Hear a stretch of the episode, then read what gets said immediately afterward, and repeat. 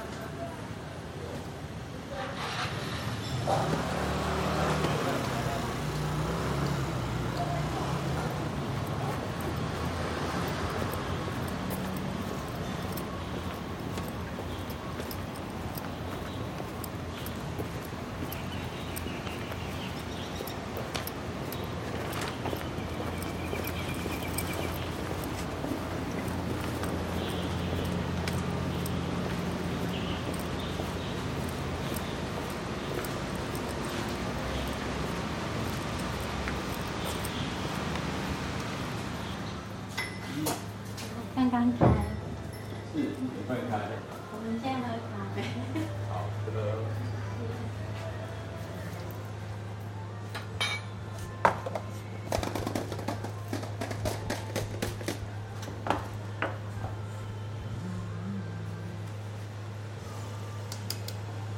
花生拿铁是什么？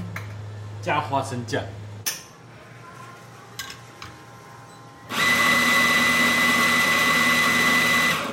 有有些客人因为没喝过，所以我不会用太浓，我用稍微淡一点。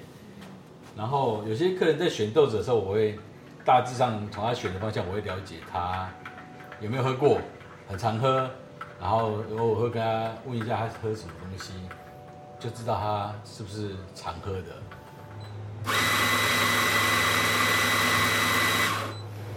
国中的时候，十二岁的时候，距现在三十二年。所以是在三十二年前，三十年前在士林国中，那个时候很有名。第一次来这边，然后那个时候的印象就是市场很繁荣，然后美仑街卖吃的可是没有那么多，然后士林国中两侧都是矮房子，那个时候有很热闹的光华戏院，非常非常多人来。看电影、逛街，因为一楼那个时候旁边有卖好多吃的，嗯，那个时候还旁边还没有高楼大厦，所以就不会有那个拥挤的感觉，而且那时候车子没那么多。这个中正路其实是很宽敞的，很有印象的是摄影光对面有一家咸酥鸡，嗯，卖了大概有二十年左右。我问的那个来这里的客人也是摄影国中的，小我很多届的，说还有啊，他那个时候吃还有。所以那个应该是你国中人的共同印象吧，嗯。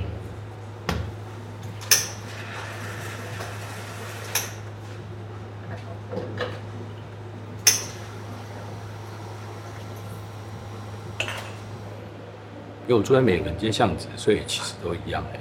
主要的街景没什么太大的变化，真的除了中正路跟文林路，其他没什么太大的变化。较大的变化是。车子停满满，以前都是摩托车，现在都是汽车加摩托车。那时候也还没有捷运，可是就更老的客人跟我讲说，他以前住在捷运那一区，是好像是公有的地还是什么样的，他们就是住在那边的，后来是被征收的，所以才跑来这边买房子住。嗯，他应该大我又大我二十岁左右。对，我觉得主要的印象是这样。河堤对我来说最大的印象是小时候上去的时候，台风天最夸张的是淹到河堤的三分之二，应该是也差不多国一国二的时候，下面也没有任何公园，所以其实都是泥巴泥泞。之后来应该过蛮久的，因为我后来出去念书再回来的时候，后外面就已经做好了，所以河堤对我来说最大就是淹水，台风天的时候不一样而已。以前都没有人在河堤以外做任何的活动吧？现在很多，现在对住河堤旁边来说很方便。大家如果要去淡水、关渡，或是往内湖，然后另外一边就是往故宫，都是可以从这边出去的，骑 U-bike 或是散步。所以这边的河堤算是非常非常棒的。这是最近大概是二十年以内，嗯，以前是没有的。以前外面就是杂草丛生，大部分是泥巴，然后也没有做任何的绿色植栽，所以最近来住十几年来住这边的很棒，用的很干净啊，就算淹完水以后，刚隔一两天就恢复了。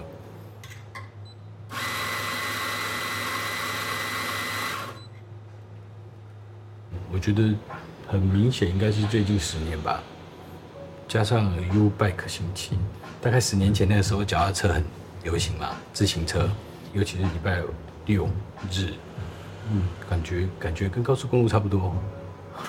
如果是没有家庭的话，有在运动的就很棒，没有在运动就没有差。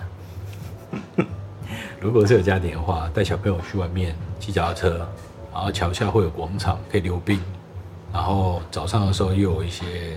大姐姐们在跳舞，然后还会有偶尔有一个在弹吹萨克斯风的，差不多一个礼拜遇到他三次吧，在桥下吹萨克斯风。我们在跑步的时候都听到他的声音，嗯，还不错，振奋人心。一个一个年纪很大的，嗯，他有时候在这边桥，然后有时候在对面的桥，然后都在桥下面在吹萨克斯风。咖啡位置啊，就在士林富家里。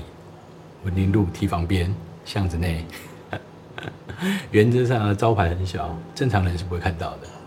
只是好像没有招牌，怪怪的。我原本预计招牌是要更小的，后来想算了，你要越精致的东西就越贵啊，对啊。然后一开始来这边主要的目的其实就是做社区的，所以刚开始目标的时候就是不是用过客，不是在网红店。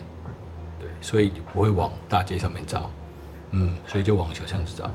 那刚刚好阴错阳差是，他这一间屋主是一个阿嬷，他以前在那边做玩具的，大概四十几年前做玩具代工。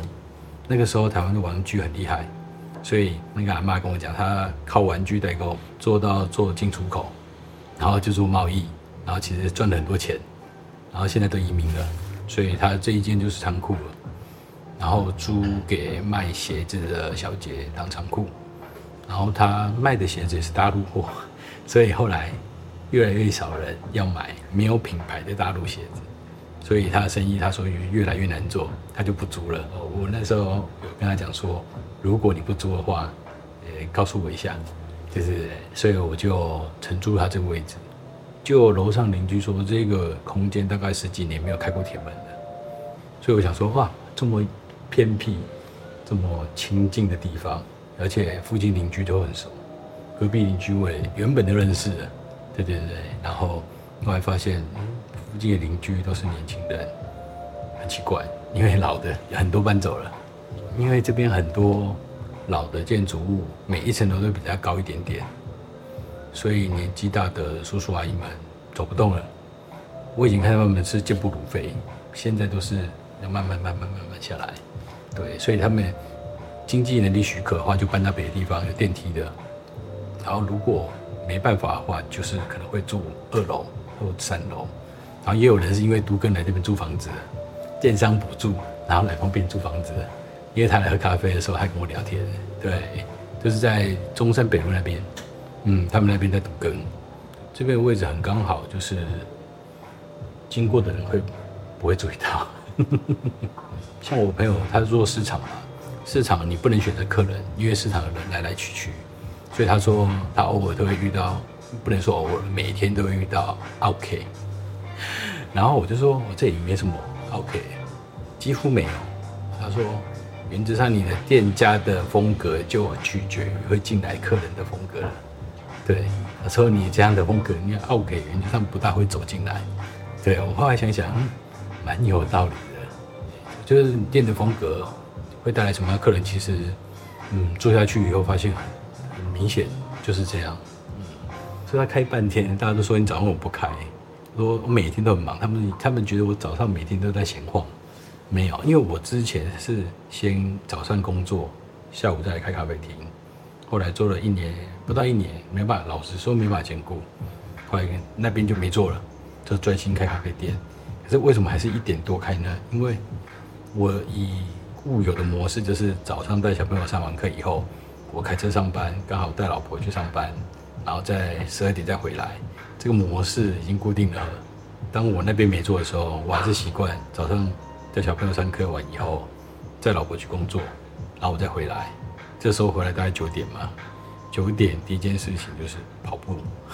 我在跑马拉松，所以每天几乎每天都会去跑步，大概十公里上下这样。然后就开始需要，如果需要采买东西的话，就去家乐福或者哪里到处去。所以一整天有空闲的时间就从十一点半开始，所以原则上十一点半到一点是我可以吃饭跟休息的时间。所以这模式已经持续这样，很多老客人就说你早一点开，我顶多早三十分钟开，可是我觉得没差，我还是不开。我比较年纪比较大的客人都会跟我讲，这里以前是什么样，不过他的以前跟我的以前差很多。他的以前是他小时候，可是他小时候我还没出生，所以所以他那个以前连捷运都没有，然后捷运那一区连房子都没有。我说哇，我实在很难想象那个年代。他说：“连这里都还没开始，之后旁边有矮房子。说他是说他国小时候这边才开始盖起来。说哇，真的很久了，所以完全老实说有一点嘛，没办法融入到那一种那一种年代，因为太久了，差不多七十六七十年前的，对。所以他跟我讲的时候，我在讲哇，已经跨越了快七八十年了。”还有人跟我讲，集合路那边还有原本还有一座桥的，嗯，集合路原本有一座桥，圣夜市那边原本有一座桥的，超神奇。因为原则上会住在这边的人，只要不是住在太外面的，应该是习惯里面的方便，因为知道摄影这边太方便了。之所以外面会变得那么都市化，也就是因为时间时间改变了外面，原则上里面没有被改变，也很可惜。所谓改变就是就是重建嘛，改变了也不大会影响到里面的生活习惯，除非华隆市场消失。我觉得只要是来逛过五六次的人，都很熟悉的话，就很喜欢那几条，应有尽有，百货五金超多。对啊，你要是找什么找不到，只要去那边就两间嘛，两间还三间百货五金，嗯，然后又有卖面的、制面的，什么都有，我觉得华隆市场是大家生活方式的一个士林这一区福佳里士林人生活方式的很大的一个指标。如果它不见了，这附近就没有传统市场了，只能到士林夜市那边找市，不然就是要到市东市场。之前那边有路边都是摊位的，是不像这边是小小一区，要走进去，所以大家也很怕华隆市场消失。为什么怕？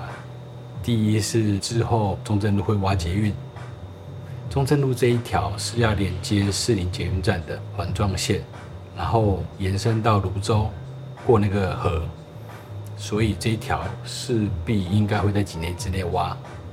那挖下面的隧道上面就很惨了，消失的话就变成走潮商，不是全联或家乐福。可是现在大家在等那个。那一栋嘛，对不对？那一栋听说一楼会有，对，实际上全年就算出现，对市场影响不会太大，因为会去市场的阿姨们还是会去市场，所以顶多少一层而已。然后就怕，其实怕的是交通吧，因为外来客还是有。就市场的朋友说，外来客可能占两层到三层。嗯，很多外来特别来这边坐计程车，然后买买买买，再坐计程车回去，嗯，不少哎、